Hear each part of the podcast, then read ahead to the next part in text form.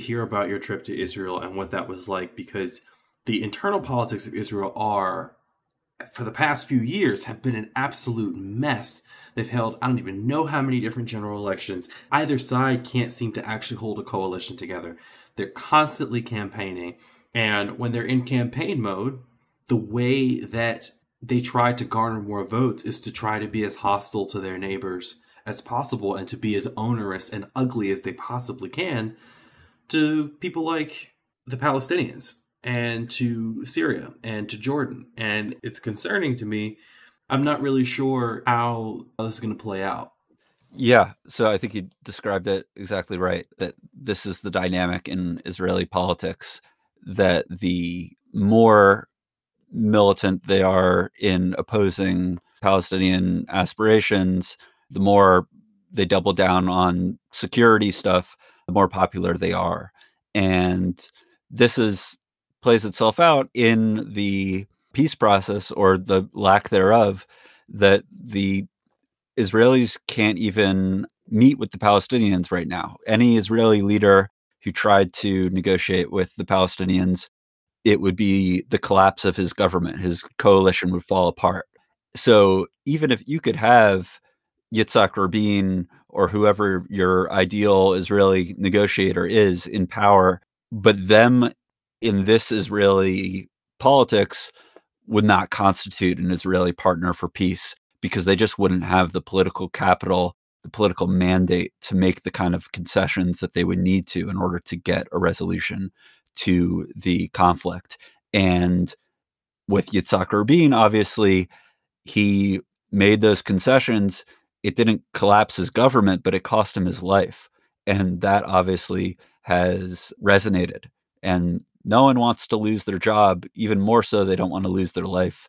And you see a real lack of interest in even talking about this as an issue in Israeli politics. It's, it's not part of the debate at all. So, our trip, the group that I'm with, it's called the Peace Consultancy. And what we're really looking at is how do you find a way around this impasse? Uh, how do you deal with a situation where there's no Israeli partner?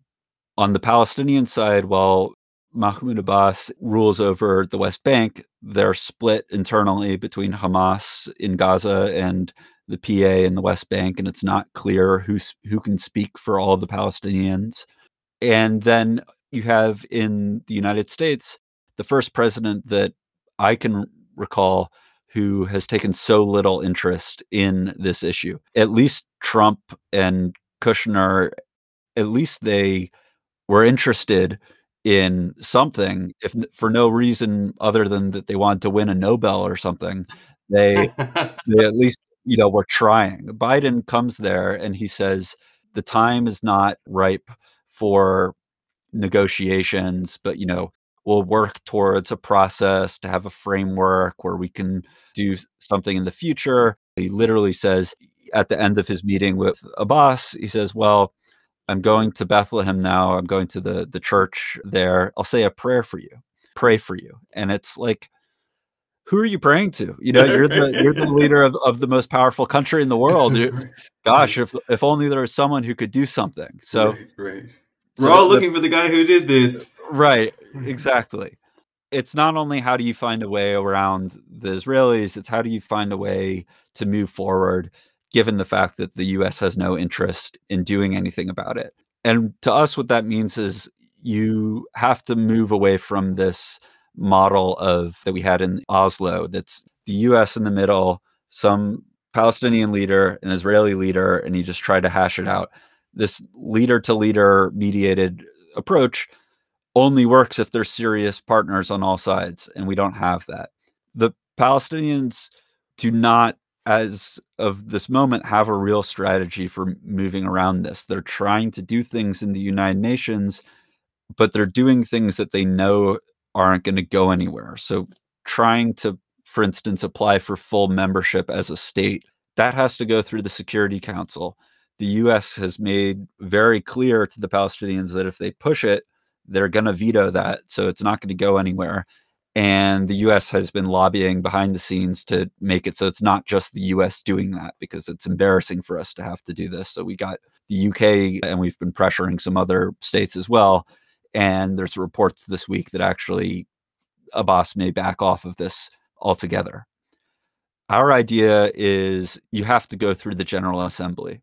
And what can you do through the General Assembly? There's very little that you can do because they can't create binding resolutions. But what you can do is you can create what's called the UN Special Committee on Palestine. And this is what was created in 1947 before the partition resolution that actually they create this uh, commission. They send all these investigators there to interview the Palestinians, the Israelis, and then they come up with their plan and they bring their plan back to the Security Council. The Security Council takes a vote on it, and that's it. That's how it went in 1947, except that the, the Palestinians boycotted it. They said, This is BS. This is our place. Why are we negotiating on how to lose some of it? So they didn't talk to any of the investigators, surveyors who were coming there to see what's a mutually acceptable resolution. The Israelis, the Zionists were very smart. They said, "Oh no, they're we're going to influence this." So there'd be like a uh, a Norwegian UN investigator there, and he'd be walking around, and he'd just happen to run into some Zionist from Norway, and he'd say, "Oh, you know, this is what a coincidence. When you come into my house, we'll give you dinner. Let me tell you about how much I value this place and that place." And there'd be a million instances like this. You know, a Cuban Zionist, a Zionist from Australia, and you got a fairly one-sided resolution, which was not acceptable to the Palestinians, and they rejected it. And a year later, you had the war, and Israel made territorial gains in the war, and it's been downhill ever since for the Palestinians. They've just been losing and losing. Our idea is that they need to reconstitute this commission it needs to come back. And this time, the Palestinians won't make the mistake that they made in 1947. This time, they'll talk to the commission, and the commission will go to the refugee camps. It'll talk to the refugee diaspora. It'll go to Gaza. It'll go to the West Bank. It'll talk to Palestinians in East Jerusalem. And it'll try to talk to the Israelis as well. But we think that just as the Palestinians boycotted in 1947, we think that the Israelis will boycott this process as well, because they'll say the same the same thing. This we we're good with what we the situation right now. We don't need a imposed solution from the United Nations. There's all kinds of acrimony between the United Nations and Israel historically. We think that they'll boycott that, and from the perspective of trying to get some real momentum and popular support behind this on the Palestinian side, all the better. If Israel is saying we want nothing to do with this, we think that actually a a movement that's saying, well, look, the Palestinians support this, we think that that'll really take hold. And I guess well, let me let me stop there and see if you have questions because it's more complicated than that, but it's an incredibly difficult situation because the the context in which Israel is set up is that there is a religious minority in the world. Like there are not many Jewish people in the world. It's like a few tens of millions, right? It's not many. It's religion, and there are many different people who tie an identity to it. So there are people who never been to synagogue, right? Never had a bar mitzvah, never read the Torah, never done anything of the sort. But at the same time would consider themselves Jewish because they come from that line. And so it's it's a part of many people's identity. Throughout European history, there's been a push to have Jewish people be blamed for literally anything from literally poisoning wells drinking water to, you know, they killed Jesus. And that's the reason why we have to get rid of them. And I, I recently spoke about this on a live stream of mine, which is like the Jews did not kill Jesus. like they just, the Romans killed Jesus. Romans killed Jesus. Just please, just read, just read the New Testament for me, man. Just you got to read yeah. it for me. There's this incredible anti-Semitism within Europe and exists in the United States as well, and it ultimately leads with a very Catholic Germany, a deal with the Pope as well to keep quiet the kind of awfulness that the Nazis were perpetrating against Jewish people within, or people even that they perceived as Jewish. Because you remember, it's not even so much people that are practicing. In the eyes of the Nazis, it's anyone who had a great great grandfather. If you have so much as a fourth in you, so much as a quarter, like it's just immediately at that point, you're no longer a citizen of Germany. And I think that's ridiculous. I think that's wild. And of course, any thinking and moral person would. And out of that, you also get the UK who's also saying, we don't want them here. And so we need to put them somewhere. They're these other that we need to put them somewhere. And eventually it's agreed that within the former British Empire, after World War II, the British Empire is essentially collapsing. After World War One, the British Empire is essentially collapsing. It just can't keep up with the demands that it has and the kind of military commitments that it has. The idea that you just go to a set place, be like, you know what, we do control what would be considered the Holy Land. So you know what we're going to do to two very insular religious minority groups. We're going to put them in the same space, give some weapons, put them out there. We're just going to see what happens. You know, I think that's an absolutely terrible idea. And there is, I, it's from the outside, of course, looking in, but there is this strain of religious fundamentalism that is always played out in the case of, of Muslims. But there, especially within Judaism, in particular in Israel, there people who are known as Orthodox Jews. There is this very insular religious group within Judaism, as there is in every other religion, that seems that, that has sort of binded itself to Zionism and has this an entire community, an entire country of people that feel for very good reason that there is a world out there, that there are forces in the world that want to do them harm in a sort of collective mass way. It's very hard to negotiate with that because the internal politics of Israel reflect that. Like there are caveats that these Israelis up until recently have had to do when it comes to Orthodox Jews because they do not want their sons going into the military because they want them instead to attend religious schools and participate in family life and all the rest of that. It's reflected in their politics, and I'm just fascinated. I'm not sure whether or not you've ever lived in Israel, but I know you visited a few times.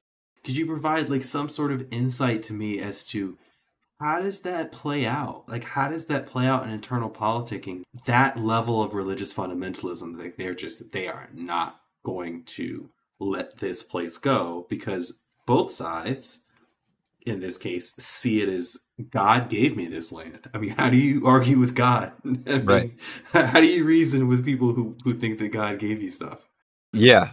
Yeah. Right. I mean, one approach is to say, well, it's the same God, right? So, you know, sovereignty belongs to to God and, you know, why don't we just share it? But uh, no not too many people seem to go for that. In Israel, it's interesting. The ultra religious were not always very involved in politics. Fact, they were not always very committed to the state of Israel or to Zionism. They said that their relationship is primarily a religious one and that that are not going to that that they would some of them said you know look we'll be ultra religious Jews in Palestine or we'll be ultra religious Jews in Israel or wherever that's really our focus for a variety of reasons. I think a lot a lot of them domestic and having to do with what are the obligations of every Israeli citizen to the state.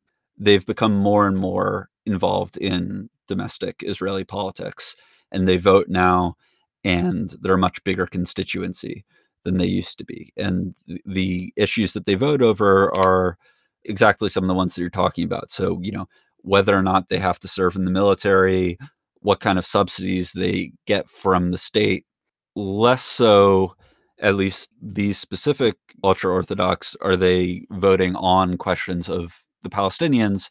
But again, those questions really aren't coming up on the ballot in one way or another anyway, because no one no one dares do that. And I mean, they don't think that there's any there, there's no there's no benefit to doing to bringing those issues up if you think that you can't accomplish anything anyway. So it's like, why run on compromising with the Palestinians if you don't think that such a compromise is achievable or would, will lead to a, a resolution of the conflict that'll hold?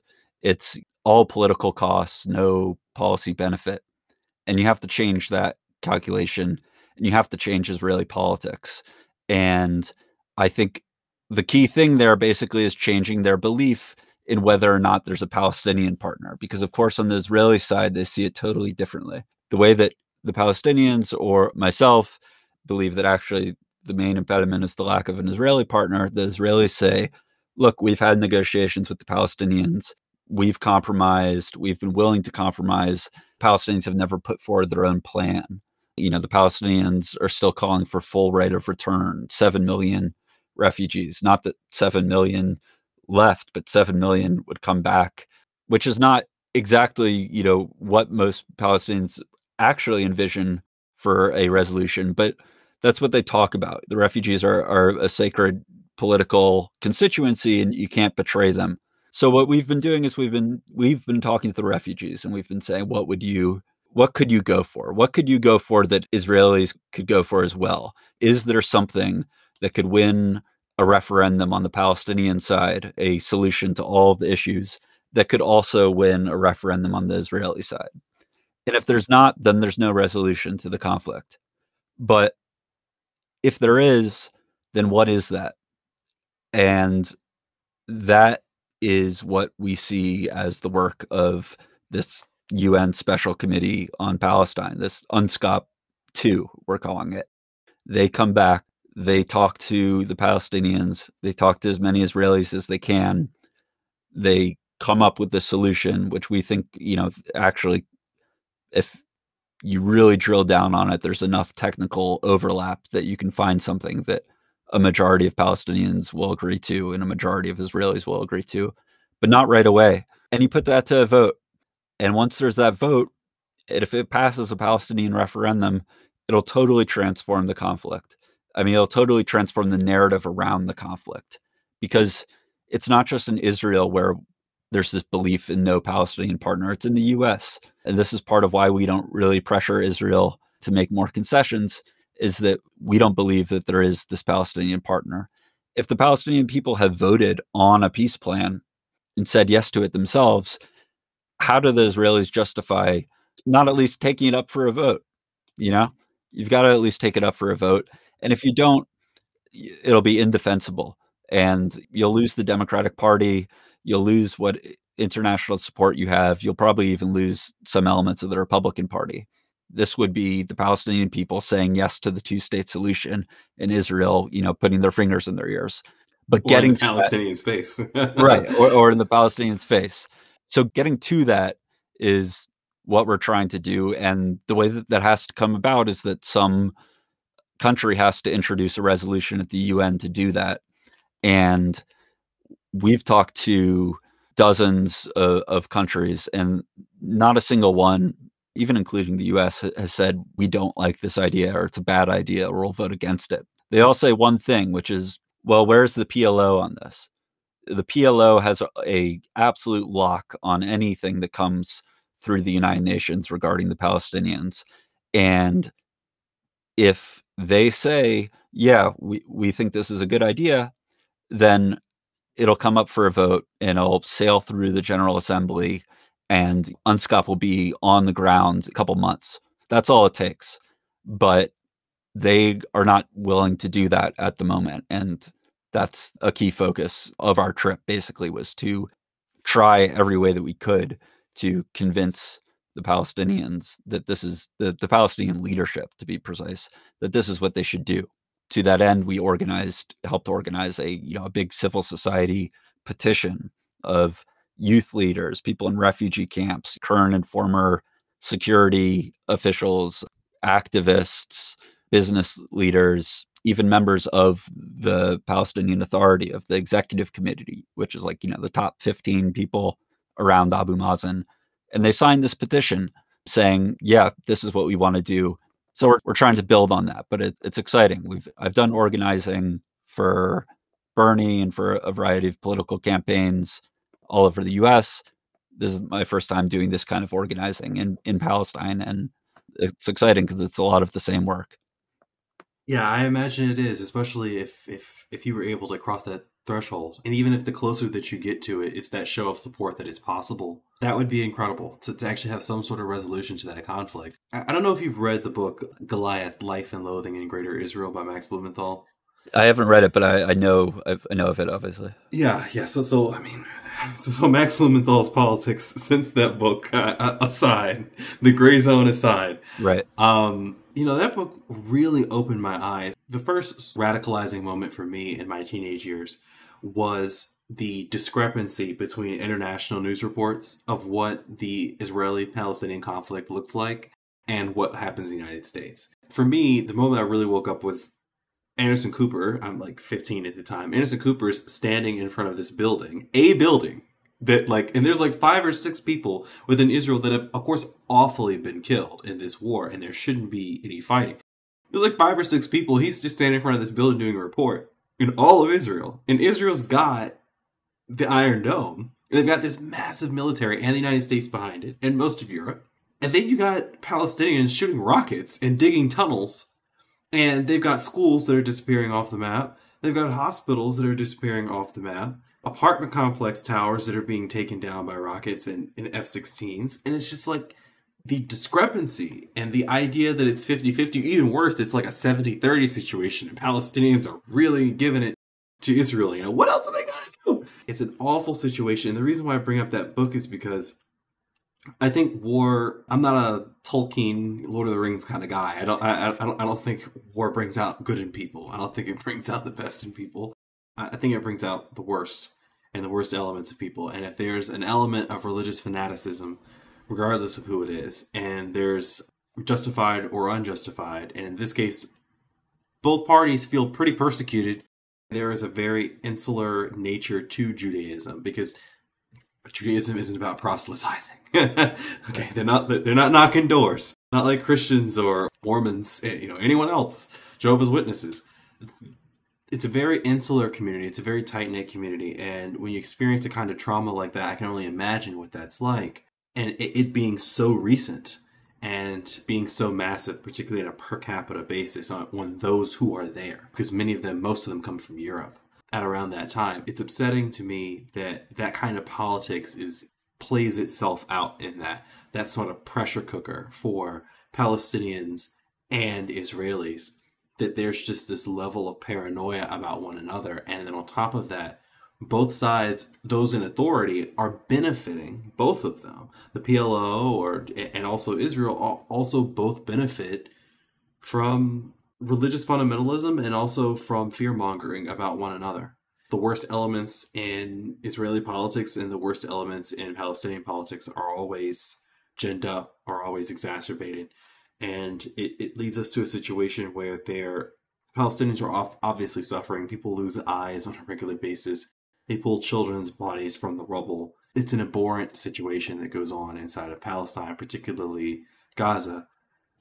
And at the same time, I think there's also, I don't want to compare suffering because I don't want to get into that. There's also a great amount of suffering in Israel under this idea that the world is so hateful and that there's so much persecution against against you and that it's played and preyed upon by politicians in order to essentially keep people in line and keep the political project going. I'm concerned for Israel in particular because that sickness really only goes one way until it's until it's shocked out of you. And the idea that there could be pogroms on Palestinians, the idea that the situation could get much much worse as time goes along, particularly with Ukraine taking the headlines. It's a situation that's ripe for disaster because there essentially is no resolution to the conflict. Because, like you were saying, at one point, Palestinians, who controlled most of the land at that point, refused to negotiate back in 47. And now Israel controls most of the territory. And they're like, well, we're happy with our situation. And so you're having to try and bring them together. How do you, if they can be healed, how do you see those wounds starting to heal? What does that look like? Does that sort of begin with the sort of organizing that you have, or, or is that, or, or is your organizing a part of that? How do you see that healing process go? Yeah, so for us, mean, one thing obviously that it underscores is that the be- the best thing for the Palestinians is to have their own state. There's talk about one state, two state. What kind of solution do you want?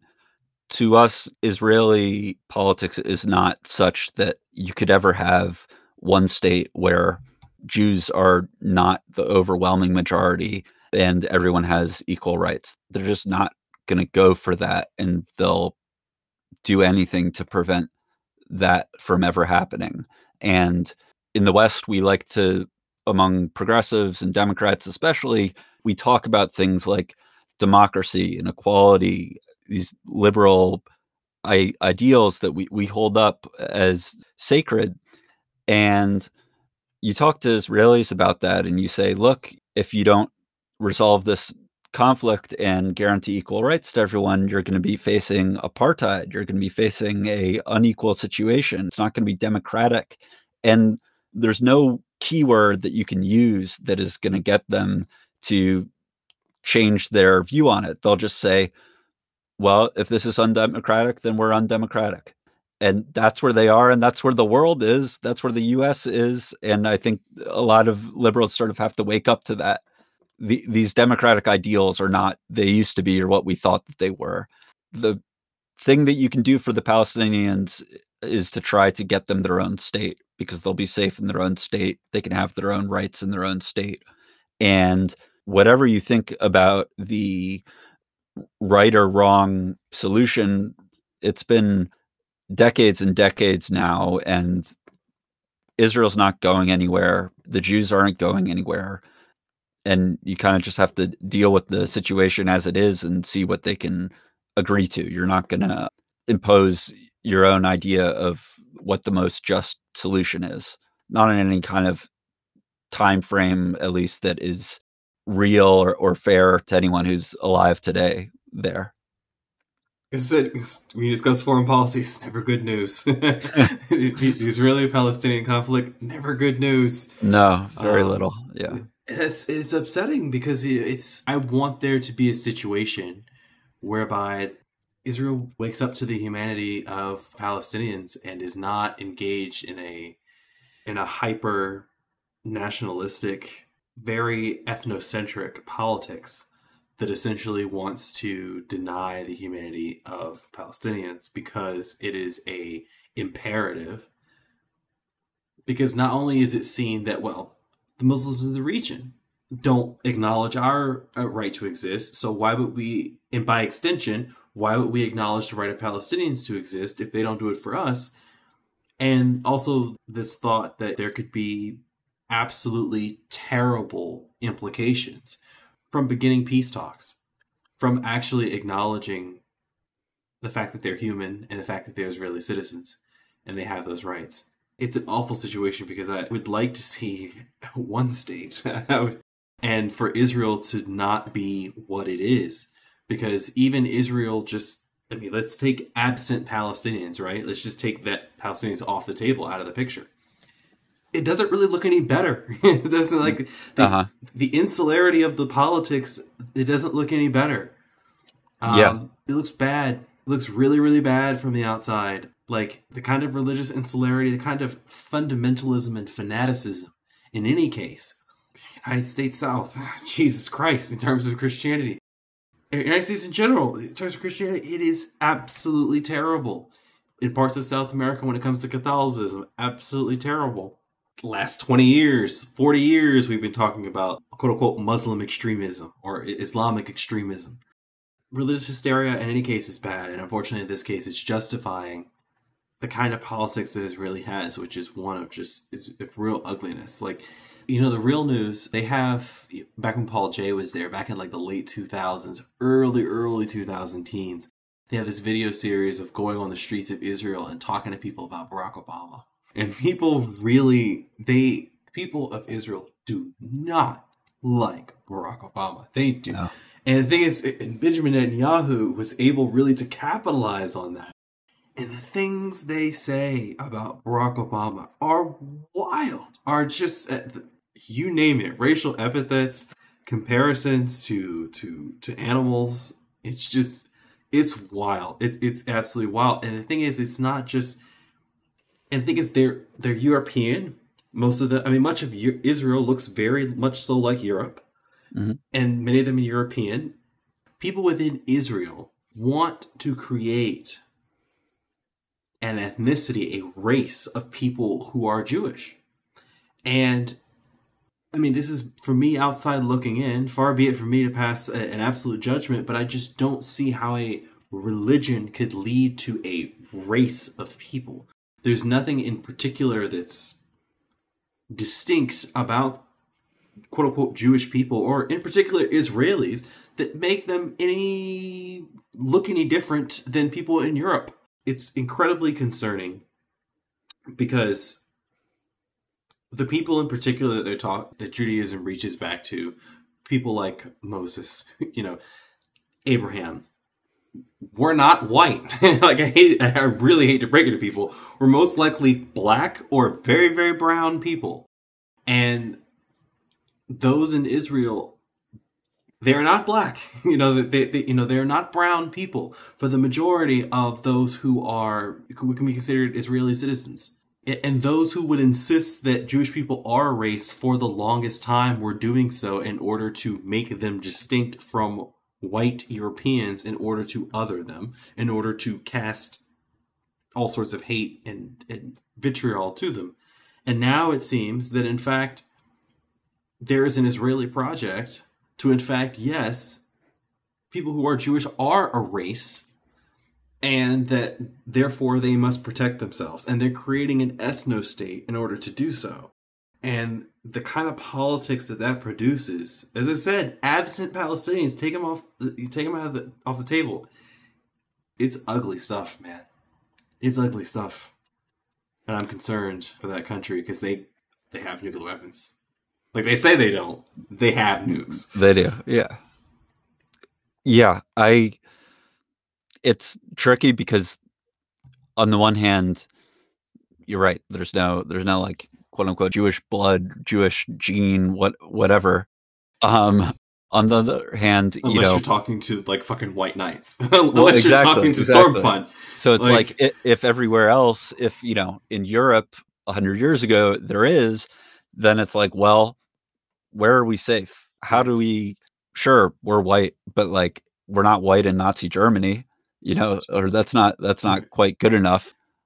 So it's tricky. I'm not sure that some of the nastiness in Israeli politics is any different whether you consider it to be organized around creating an ethnicity or a religious identity or a national identity. To me, one way or another, it's, you know, very fierce nationalism, very fierce xenophobia, who's in, who's out. And only way that goes away is if politicians and demagogues are lose their ability to prey on people's fears and you have to reinvigorate the israeli left for years the israeli left had one thing that they're really running on which is that they could negotiate peace with the palestinians and that seemed a real enough prospect that they're able to run on it. I don't see any, any way around it. And even when they resolve that israel will have its own problems as states do, as the Palestinians will have, as the US has, but better to deal with that as one thing as opposed to, you know, also also a, a crisis in the neighborhood with all the other states. Better to be able to actually look inward because they're ignoring a lot of the internal issues because they're so focused on Iran, because they're so focused on Hamas. I have family in, in Israel.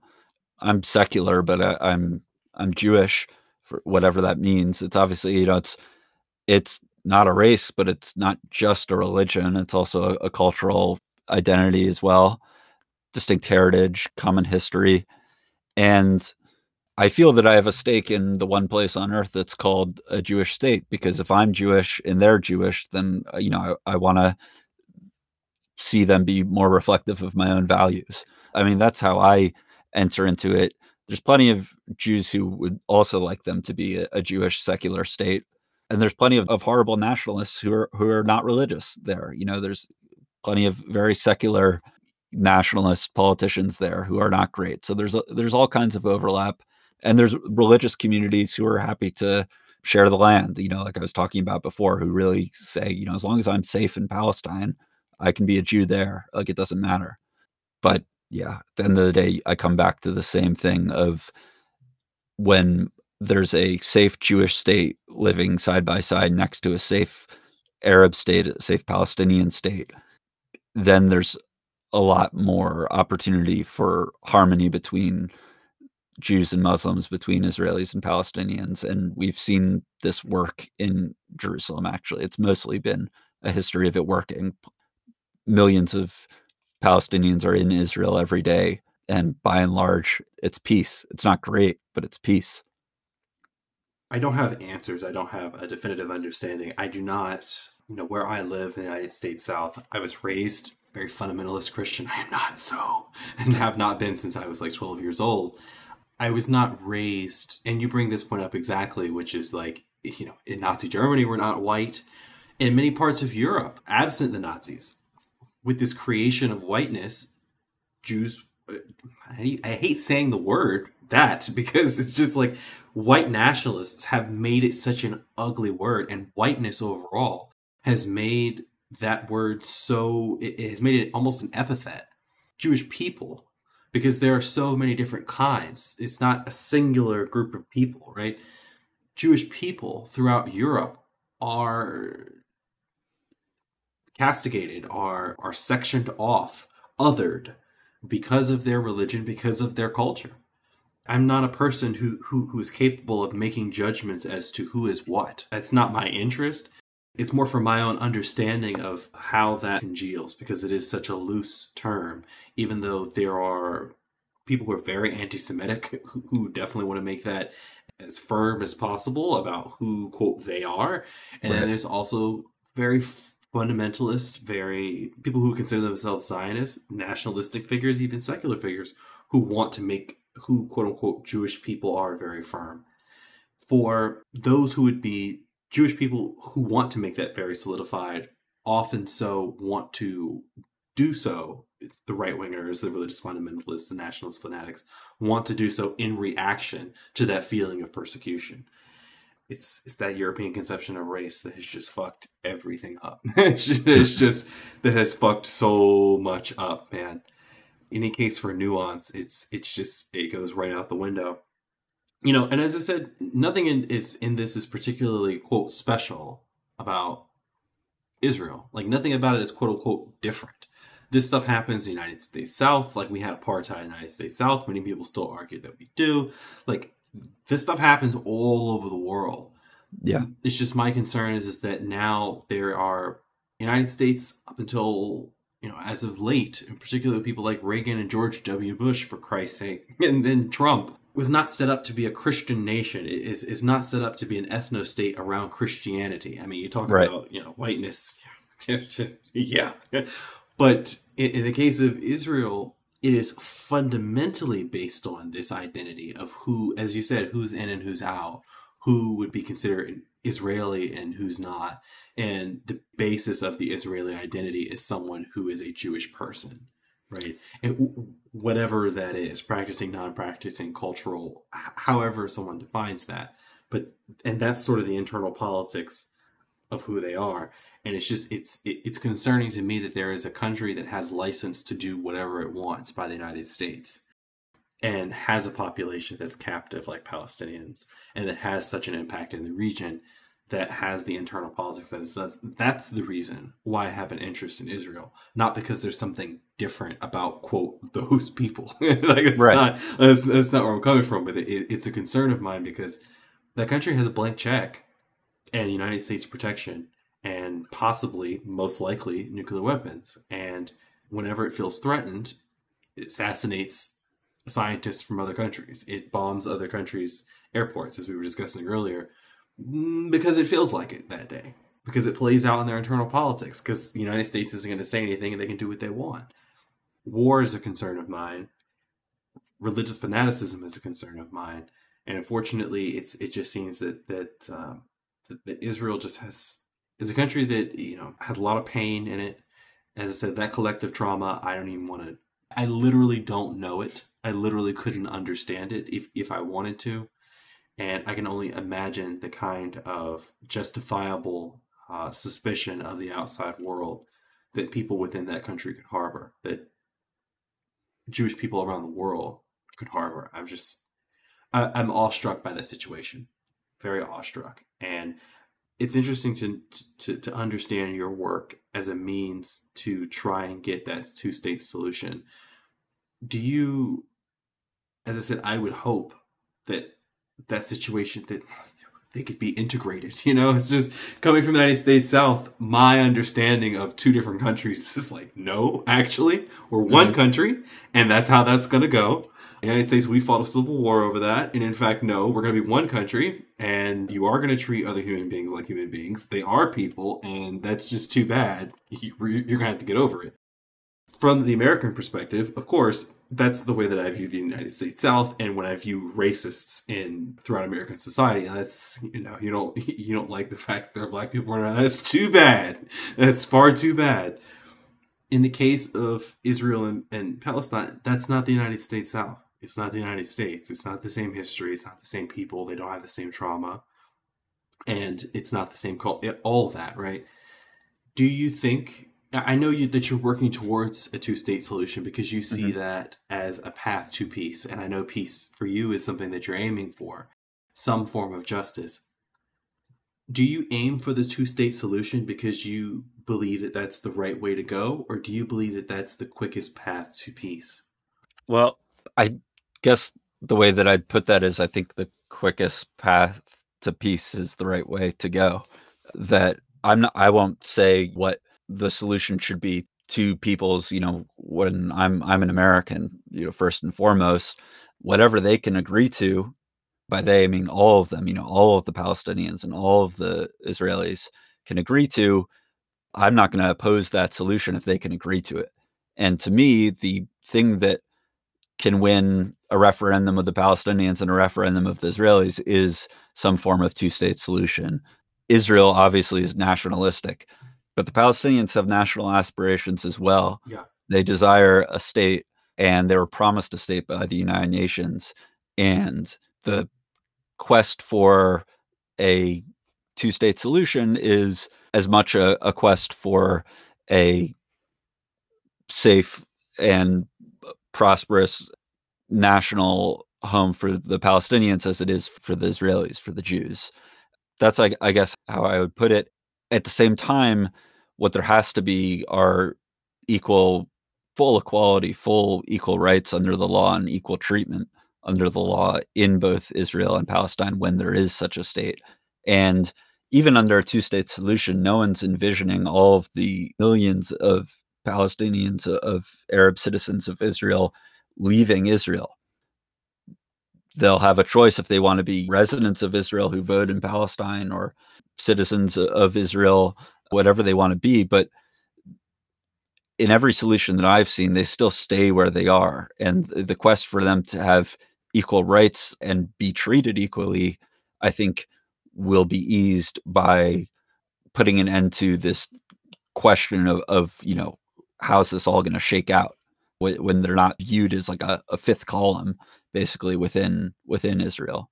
It was awesome speaking with you, Max you're at the head of an organization who's pushing for the Palestinian Peace Initiative. You're known as the Peace Consultancy. I'm really glad that uh, that you're doing the work that you are. It's complex stuff, and from an outside view, it's not so easy to see the nuances that that are there. I'm really glad you were able to speak to me. Thanks so much, Armando. It was really a pleasure.